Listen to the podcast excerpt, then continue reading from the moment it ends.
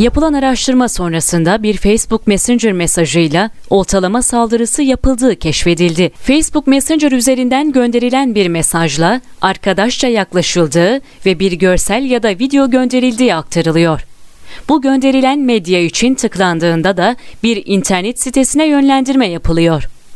Bu sitede de kötü amaçlı komut çalıştırılıyor. Bu komutta kullanıcının konumu, kullanılan cihaz, işletim sistemi gibi bilgiler hackerlar tarafından ele geçiriliyor.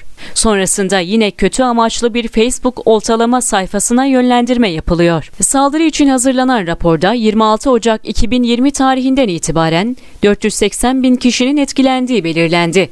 Sadece Almanya'dan 376.701 kişinin etkilendiği kaydedildi.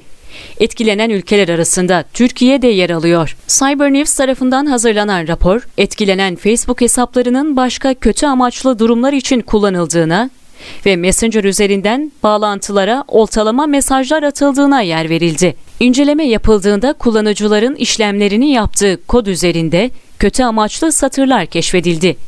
Bu eklemeler sayesinde kullanıcıların bilgileri alındı ve Facebook hesapları kontrol altına alındı. Bununla birlikte kullanıcılara sahte çekiliş sayfaları da gösterildi. Bu sayfalarda 5 milyonuncu aramayı yaptınız gibi bir mesaj çıkarılarak televizyon kazanıldığına dair bilgi gösterildi.